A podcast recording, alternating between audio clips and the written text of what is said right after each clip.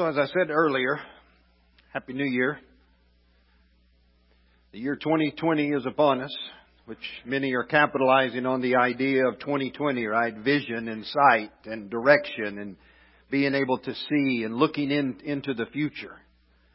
And remember that um, Bible says in Proverbs, without vision the people perish. Or it says, some translate it, they cast off restraint. So I want us to uh, think about uh, the upcoming year. Now, if you remember, I got snowed out about two or three weeks ago, and then last Sunday it was teen led worship, and so I'm three sermons behind today, and I'm going to catch up. All right? Just warning you right now. All right? Some some Sundays it's quick to the point. We get out of here. Some Sundays we need to think and talk, and this is this is one of those days. I want you to know that I am excited about this year. I was about to say the upcoming year. I'm excited about this year.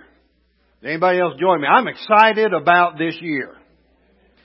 Um, I want you to know that for several months now, the leadership here has been in discussion and prayer and talking about the Heartland Church of Christ and what we need to be and what we need to become to be vital in the 21st century. And we're having a lot of discussions. And we're looking at leadership structure and we're looking at um, leadership development and we're looking at spiritual maturity and we're looking at church growth and what will it mean and what does it take and how can we accomplish it? And I want to commend these men. Not only their men, we've had the wives join us in conversations. I want to commend you for the faith, for the courage, for the willingness to look at us and say, God has given us incredible opportunities and potential, and we believe He's calling us to take advantage of it. And that's one of the reasons why I'm excited. We're discussing how do we put people above programs? How do we ensure growth over an attitude of just, well, just give me, just give me, just give me? How do we ensure development over status quo? And how do we position ourselves to reach and to grow people around here? I will tell you that over the next several months, you're going to hear about this and hear about this and hear about it. We're going to communicate it. We're going to communicate it in multiple ways until we begin to see, oh wow, this is possible. But it's going to take work. So here's what I wanted to say to you about three weeks ago, um, before Christmas. If you go to, and, and by the way, you know, Christmas sermons, we go to the beginning of Matthew or Luke the first gospel that we believe was written is the Gospel of Mark. And, and Mark has an introduction to Jesus. And so, but, but for Mark, Jesus just shows up and he starts preaching. And, and soon after he's preaching, we have in uh, chapter 1, uh, let me set it up with verse 9. Jesus came from uh, Nazareth in Galilee, was baptized by John in the Jordan. And as Jesus was coming out of the water, he saw heaven being torn open and the Spirit descending on him like a dove. And a voice came from heaven said, You are my son, whom I love. With you I am well pleased. Alright? Now watch. At once, or actually John uh, Mark uses this word all the time. Immediately. Right? Immediately. And so immediately then, after coming out of the water, the Spirit drove him out into the desert or the wilderness. And he was in the wilderness for 40 days, being tempted by Satan. And he was with wild animals, and angels attended to him. Right? So here's the beginning um, uh, uh of Jesus for for um, for Mark. Baptism. Woo, big day. This is my son. I'm well pleased, right? Everything's going great. Heavens open up and God speaks to this, his son. Wow! And before he could turn around, the Spirit grabs him by the arm, my interpretation, takes him out to the wilderness for 40 days. Have you ever thought about why? Why, why did, and by the way, for you theologians, you uh, Trinitarians, God the Father, God the Son, God the Holy Spirit, if the Spirit takes Jesus out into the wilderness, you have God leading God out into the wilderness to be tempted. Why? What's the purpose of that? Why 40 days? Why put him in a position to be tempted by Satan? And what's up with the wild animals? But that is exactly how Jesus started his ministry. And I just wonder why God would do that to Jesus. What is the purpose of that? And so I want to go in a roundabout way with this. Um, I think there was a, I think there's a clear reason why Jesus had to go through this. But I want to um, think about this in terms of us. And there are certain things that we know that, that, that are true about life. That There are things that we have to do to get into a position in life so that we have better effectiveness for other people. Right? For instance, none of you call me to fix your car when it's broken. Have you noticed that? Not, not one of you said, hey, I got this car's making this noise. Sitters, would you come over and fix it? You know better than to do that. None of you have have called me to say, "Hey, look, I'm having financial struggles. Could you get could you look at my books?" You know, I could look at them, but that's all that I could do. You don't want me doing those things. You know, those principles are true even in Christianity. Okay? So here's a story. Now this, this is not, it, it's, it's my story, and most of it is true. Okay? Just telling you right now. I gotta use some elaboration but you'll get it. You'll, you'll understand it. Now, now, so, um, when did we take Caroline to Harding? I think I told you this story. August of 18, is that right? Yeah, we moved here in August of 18. We take her and, and, and to, to Harding University and get her in the dorm her freshman year. Got the whole car loaded with stuff. And we get to her dorm and she's on the third floor. And Harding has not heard of elevators. Still to this day, I don't think. All they know is stairs. I'm lugging this stuff upstairs all the way to the third floor. First trip was okay. I was huffing and puffing. Um, but went down, got some more stuff. Halfway up the second time, I couldn't breathe. And I sat down on the stairs. I'm blocking traffic. All these other dads are like, you know, stepping around me, and I'm like, I can't. I'm sorry, I can't move. I'm out. Thankfully, I had a friend that helped me. I made a mental note. I said, I got to do something about that. This isn't good. Right? And so, but then we moved to Kansas City. And all of you, hey, come on, I want to take you to this barbecue place and Hispanic restaurant. And I'm just like, yeah, let's go. That's good. And I discovered all these restaurants, right? and I wasn't really doing anything about my health, and I'm just getting larger and larger. But I was happy. I mean, I really I loved the food. And so one one day I'm putting the, these bookshelves together in my office. Literally, and I know I've told you this. Literally, I'm just bent over all day doing these, you know, just screwing the screws in. And so I get toward the end of the day, get it finished, and I stand. I'm like, oh ooh, that didn't feel too good, but it didn't. You know, it's one of those deals where you go, oh, well, yeah. And so I got in the car, went home, and ate supper. And as I'm getting ready for bed, I'm like, this thing's getting worse. This is not good. And I was down on, you know, in my back, on my back. I'm not sure how you say it for for several days. And that's when I said, that's it. I'm going to get in shape.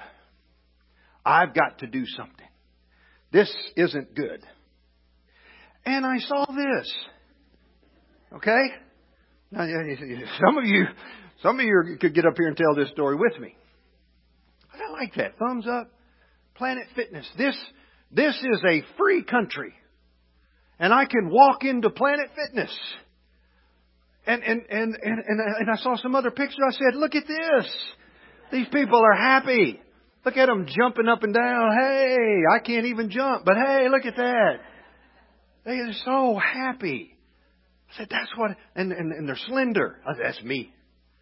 That's what I'm going for. But the one that, that got my attention the most, this. Yeah, four times world's strongest man, Planet Fitness. Be free. I'm going to be free and look at what I'm going to look like.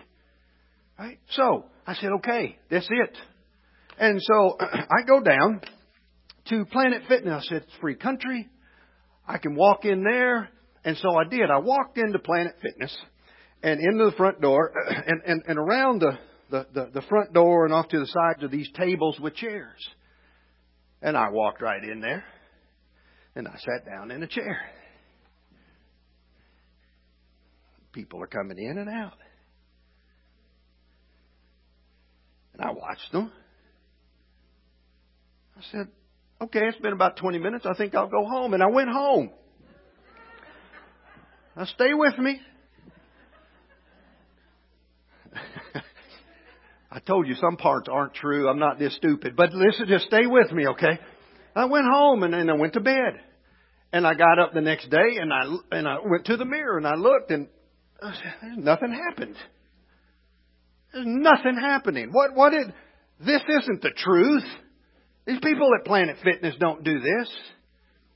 So I said, well, you know what? I'm going back the next day. And I went and I sat in that chair and I watched and, and all of a sudden, one of these employees, nicest employees, I mean, they're looking good, right, and smiling and, and said, no, I've seen you sitting back there on the back row all this time, you know, and I said, yeah, I said, I'm, I saw your advertisements and I see your strong people and the happy people and I said, that's, I'm, I'm going to become that. And he said, oh really? He said, what, what are you working on? I said, well, I'm just here. He said, can I show you how this works? I said, well, sure, yeah. And he said, well, come over here to this table. And, and, and when we sat down and he's telling me about this stuff, and um, he said, now before we go any further, let me take you on a tour.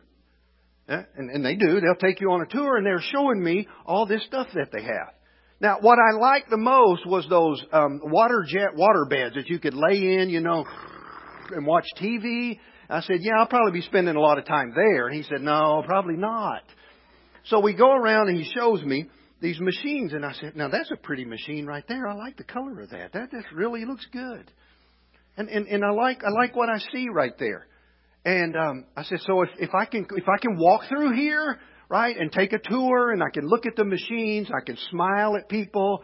Am I going to look like that?" And he said, "Well, now let's let's talk about that for a moment." And he pulls out this form, and he wants my information. I'm like, "What?" What do you want my information for? This, you know, this is America. We're kind of private folks. Honey, you're asking me for my phone number and the, and he asked me for my credit card. I said, what in the world is this? You're asking me for a credit card. Yeah, it's going to cost money to come here and, and, and participate. That's all you people are interested in, it? Yeah, you big business, all you want is money. Always asking for money. You'll probably then later on in the year say, hey, would you like to give a donation on top of what you pay? Right? All you, you're just interested in money. He said, no, you, you, you don't seem to understand. And, and so he said, look, we got to fill out this information and you need to make a one year commitment. I said, a one year commitment? I don't have a year. I got about 30 minutes to get this done quick. That's my goal. I don't have a whole year to do this. Come on now. He said, no, no, no, this, this, this works. Okay, so if I pay you money and I make a one year commitment, I can look like this. He said, well, it's not quite that. He said, what I want you to do is I want you to get connected to some other people that are also in the beginning stages where you are. I said, well, no, you know, I don't, I don't know if I want to deal with other people, you know. I actually like just sitting back here at the table every day and watching people come and go, and then when I get tired, I get up and leave. I kind of like that. He said, no, I want you to get connected. I said, well, now look, I don't tell you something. I don't have much time. Right? Time is valuable to me, and I don't have much time. And um, he said, well, that's fine. He said, you meet us here tomorrow morning at 5 a.m. I said 5 a.m. What in the world is your problem? That's when people sleep. And no, you show up at five. There's other folks there. I said, well, I'm not, I'm not, I'm not sure about this. You know, um, I, I, I, I just don't think I can do that. You know, I got a bad knee, right? And and and and and I don't want to hurt that, you know. But I've got to be careful with that. He said, You see that lady over there in the wheelchair who's working out? True story, by the way. If you go up there, she's there about three or four days a week in a wheelchair working out. Uh, yeah, I see that. I don't, I don't like that, but yeah, I see, I see her. I said, you know my age. I got, you got to be careful with my age. He said, look, you see that, you see that 80 year old guy on the treadmill, on the stairmaster. Yeah, okay. I guess I don't I don't have m- many excuses. And so I said, okay, fine. And I I, I want to look like that. I'm I'm going. I know this story's long, but you got to stay with me. So I show up at 5 a.m. and they, the instructor, he's showing me how to do it. He's walking me through. Now here's what we're going to do, and I want you to get on this machine, and and then I want you to push, right? And, and put, and so I did, and I'm like, this, this is a, ow, this hurts. I don't like this, right? And my, and my breathing start, and it's getting uncomfortable, and, and I'm sweating, and, and my, the eyes are rolling back in my head, and um, he, he keeps saying, you got one more. I said, no, I don't have anything. You got another one. I finally got off the machine, and he's kind of looking at me. He said, "Do you know what day it is?" and I said, "Yeah, this is my last day I'm ever coming here." I, That's what day this is. And I made it home, and I looked in the mirror. Nope, not not looking like that. And I wake up the next day. I can't move. It hurts to do this much less move anything else. It's, no, you don't understand. It's painful. It hurts. I can't walk. I can't move. And the guy says, I'll see you at five in the morning. what? And I stayed with it. and I stayed with it. And by the way, um, no, I'm not going to go there. And I stayed with it. And I I began to, I began to feel some different. I, I began to feel a little bit stronger. I dropped about 20 some pounds. I'm putting on some muscle. Right? I, I used to, I, I couldn't hardly even lift myself out of a chair. I can, I can, I can get down in a catcher's position now and stand back up and it doesn't hurt anymore. What a miracle that is, isn't it? I mean, it's a miracle. Matter of fact, I'm to tell you, if I take my shirt off, that's what I look like now. I'm, but I'm not. But I'm not. How, how, does how does all that happen? All I, all I wanted to do was just walk in and sit down. Y'all leave me alone and let me get in shape. Just let me develop. Just let me visualize. Right? I'm growing bigger. I'm sitting in the chair. I'm laying in the in the in the, in the water bed. And and lo and behold, it dawned on me. Life doesn't function this way.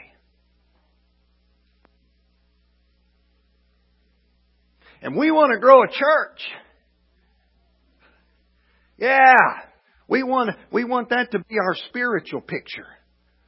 Spiritually mature. And by the way, I, so I started feeling better about myself, and you know, I'm telling people, yeah, I go, I go to Planet Fitness and I do those curls telling him. Then I got a son-in-law who will lecture me for 20 minutes on particular workouts and weights, and he's telling me what I'm doing wrong. I'm saying, well, now who does he think he is? You know, I'm out there. I'm I'm the one out there doing it, and I've been doing it this way for a long time. Who are you to tell me what to do? There's other people giving me encouragement, and I and most of the time they're right. I don't want to do it my way.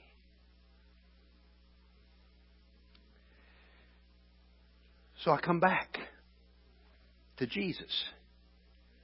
Right? He's baptized. Whew. And the Spirit leads him out immediately into the wilderness for 40 days. Do you ever think about, and by the way, I think that he was tempted, tested probably most of those 40 days. We kind of get the end of the story. You ever thought what it was like for Jesus? Were those really temptations? Right? If it's a legitimate temptation, it means that it is something that, if it's a temptation for me, it's something I want to do. If it's not something I want, you're not tempting me. I've told you that before. Try cottage cheese on me any day of the week. It's not a temptation. I can say no. If it's Little Debbie's, that's a whole different story. Okay? Uh, so, so, he's being, he's out there. And these wild animals. Does Jesus really have to go through this? You ever think about that? Is this just a story? Or is there something happening in the life of Jesus? And so I want to direct your attention to Hebrews chapter 5. That kind of also gives us a clue. Then we'll go back to the text and we'll see what we can make of this. I was in the bed most of the New Year's, by the way, with this upper respiratory infection. I'm losing my voice. and a preacher without a voice is about as worthless as it gets, so I gotta, gotta pace myself. and here's what it says. During the days of Jesus' life on earth, he offered up prayers. Again, I want you, every time you see something here, say, why? Why would Jesus, right? Jesus as the Son of God, why would he offer up prayers? And petitions with loud cries and tears. Why is the Son of God offering these prayers and crying out to the Father and crying? He's doing this to the one who could save him from death. And he was heard because of his reverent submission. Although he was a son, he, Jesus, learned obedience from what he suffered. And once he was made perfect, he then became the source of eternal salvation for all who obey him. Now, I don't want to spend a lot of time on this breaking down particular words and, and, and, and, and, and you know, all the background information there, but other than to say this. This verse as well as when we go back to Mark chapter 1, demonstrate a development of Jesus.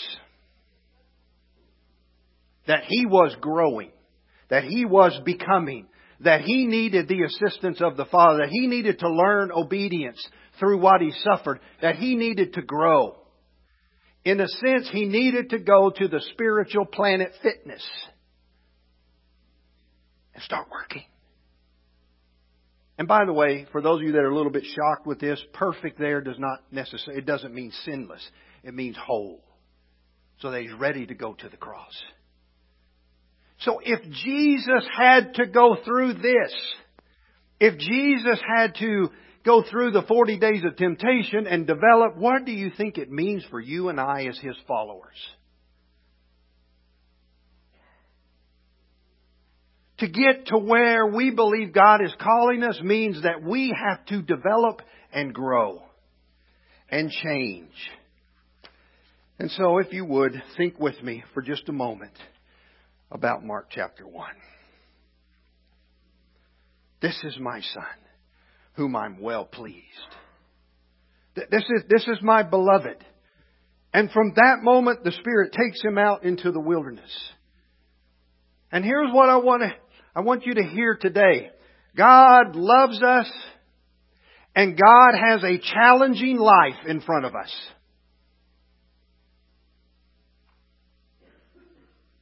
I know what you wanted me to say. God loves us and He's got an easy life for you. To that we would have said, Amen.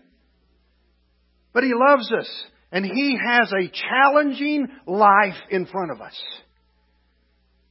See, that message isn't mentioned very often in the best-selling Christian books and the positive motivational stuff that we read about.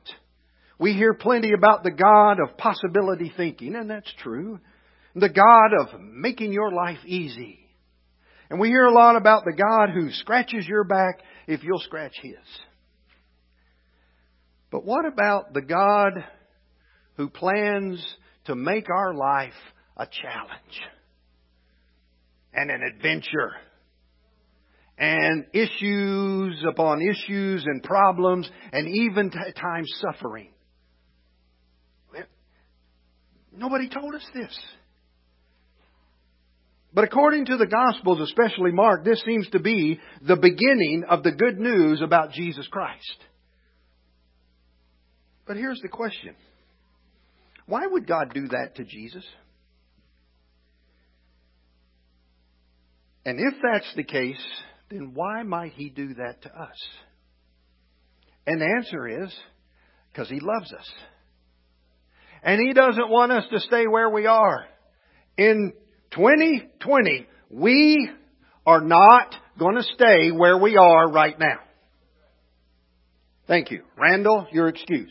In 2020, not really, we are not going to stay where we are right now. We're moving forward. So you heard the words at the baptism. You are my beloved. Please understand, hear those words from God. Because of Jesus, we are His beloved. Because of Jesus, He is well pleased with us. We have no issue with our standing before God, nor, nor uh, should we have to question the love of God. So he hears those words, and the creation was showering him with praise. And God is loving his son. Love and blessings, future destiny. And if you think about it, isn't that the way that our spiritual journey began? Right? We discovered God through Jesus. And, uh, you know, I want you to go back in time when, when, when this, when, when you first made that commitment. We were baptized in, into new life, into Jesus. We received the Holy Spirit. And man, we loved reading the Bible. We couldn't get enough of it. I mean, we were on fire. We prayed fervently. We were keenly attuned to the schemes of the evil one. We knew where the temptations were for us, and we were aware of it, and we shared with other people. We enjoyed going to church. And as youngsters, we even enjoyed Sunday nights. Woo! We were excited about this. Uh, there used to be churches on Sunday night at 6 o'clock. We'd come at 10 go home and eat lunch and come back and have services at five and six or six. Um, we we did feel like we were God's beloved. I remember in high school, I think I was in the ninth grade, living in Louisiana. We took a trip to Tulsa, Oklahoma, to the Tulsa Soul Winning Workshop. I'd never seen anything like this.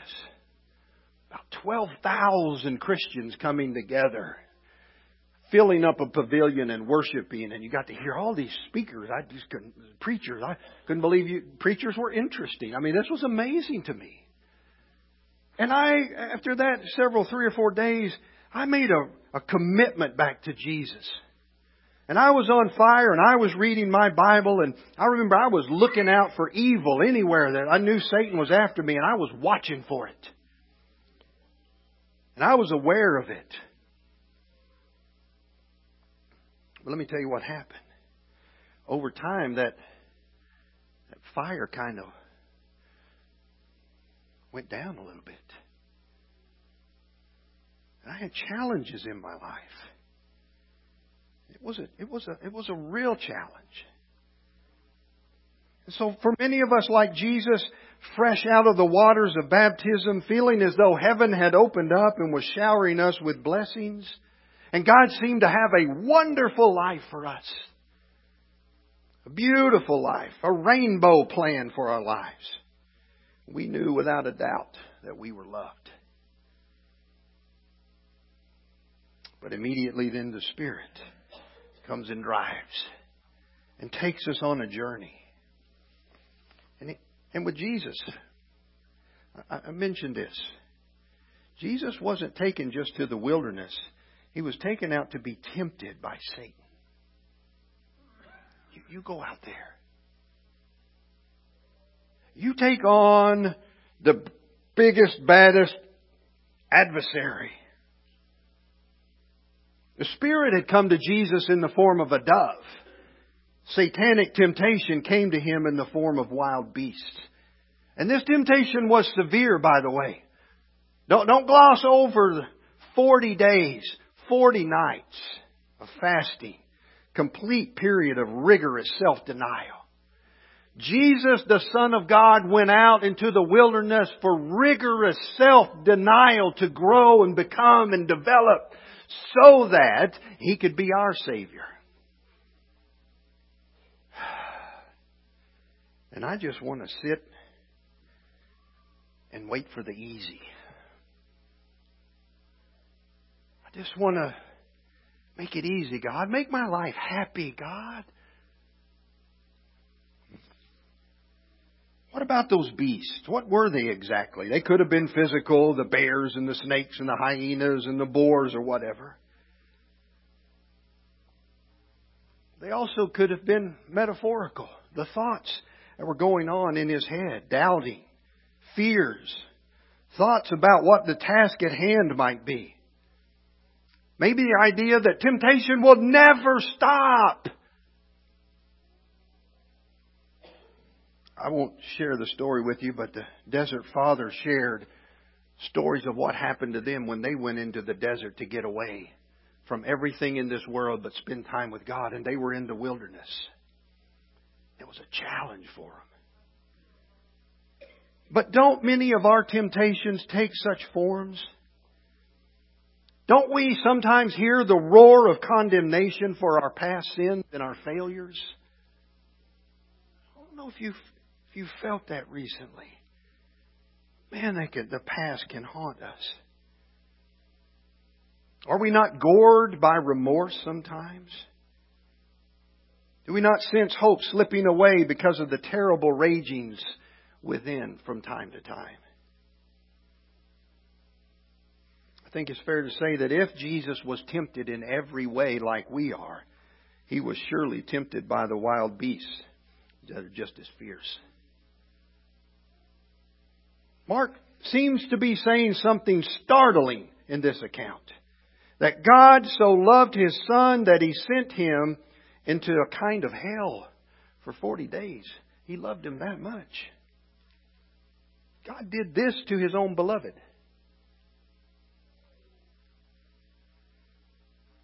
You know, the truth of the matter is, for most of us, most of the time, life is glorious and good. Births, baptisms, weddings, graduations, falling in love, children. We ace our finals. We get promotions. We get coffee in the morning and home cooked meals in the evening. We have our church family and we have our friends. But then, then comes the interruptions. And I think what these passages teach us is that this pattern of interruptions is not an accident. It's more than that. It's a necessity to spiritual health and spiritual growth. And it's the way God has designed it for us. This life, under the created order by God, there will be trials, there will be challenges, there will be hurt and suffering as well as joy and bliss. God is so loving that He refuses to pamper us. He won't allow that. Because it's not the path to spiritual maturity. Years ago, Tom Downey, writing in the New York Times an opinion piece, he described and he actually even defended the hazing that firemen endure when they enter the ranks of this profession. New recruits earn the respect of veterans by enduring the silent treatment, tolerating jokes and jeers about their masculinity and about their bravery. They had to perform menial tasks like taking out the garbage and cleaning toilets, and they made those, those tasks very difficult for them.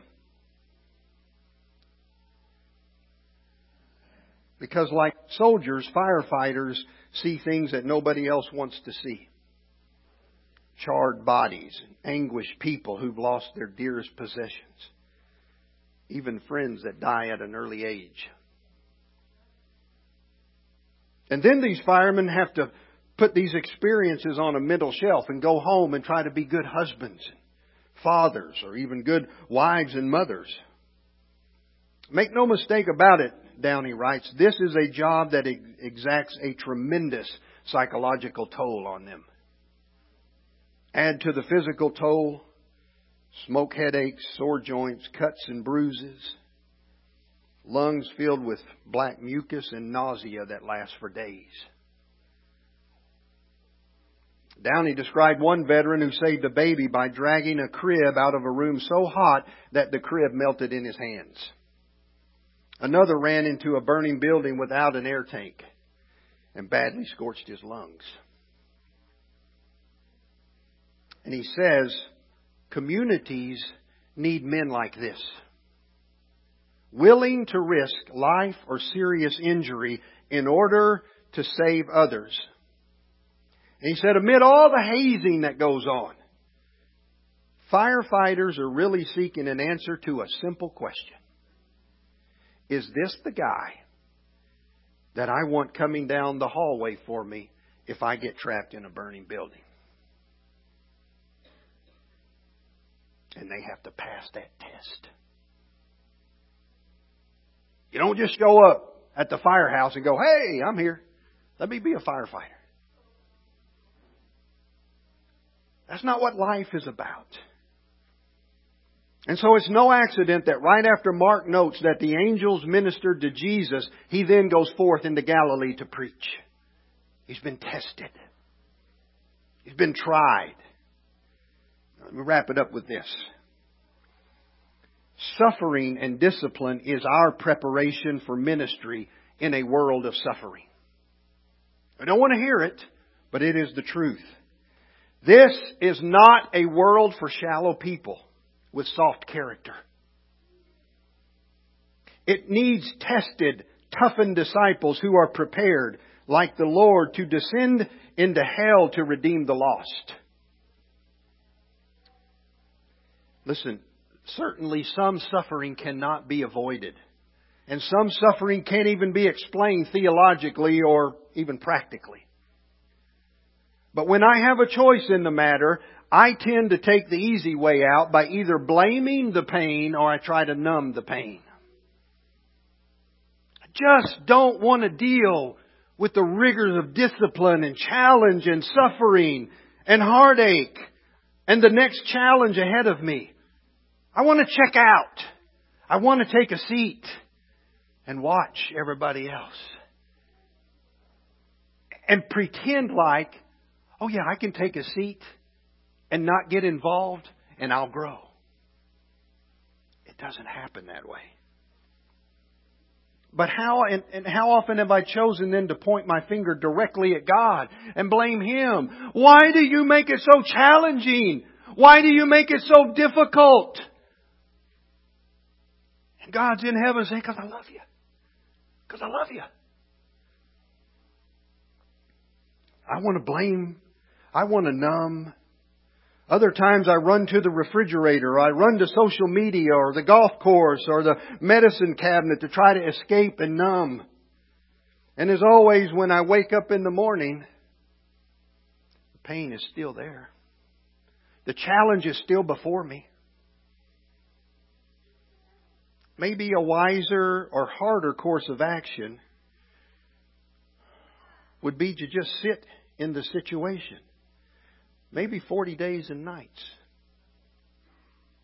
Seeking to understand myself better. Putting myself and putting my life in God's hand and saying, God, I know that you have this. But that requires my spending time in my pain and in the challenge and in the obstacle that's there that I need to overcome.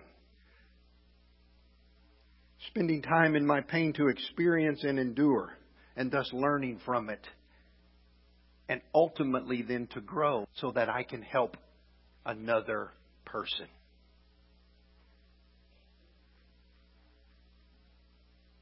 Most of my life has been learning how to get myself off of my own hands so I can't help other people. Most of my life, I gotta tell you, has been sitting in the chair, in the back, not me, can't do it. God, when are you going to bring the cure? When are you going to help me, God? When are you going to get me out of this? God said, no, this is how I created this world. And that's precisely what Jesus did. So may we learn to do the same. Paul said this I want to know Christ and the power of his resurrection. And I want to share in his sufferings and becoming like him in his death. Philippians 3 and verse 10. So here it is. Are you ready? Are you ready to grow, to become? Are we ready to reach these people that live around us? Are we ready to love those people that come in those doors? Are, are we ready to develop ourselves? Are we ready to tackle those issues that we've been running from because we've been praying, God, would you just get rid of it? God says, no, it's there for your growth. So we're going to grow as a church as we grow as individuals.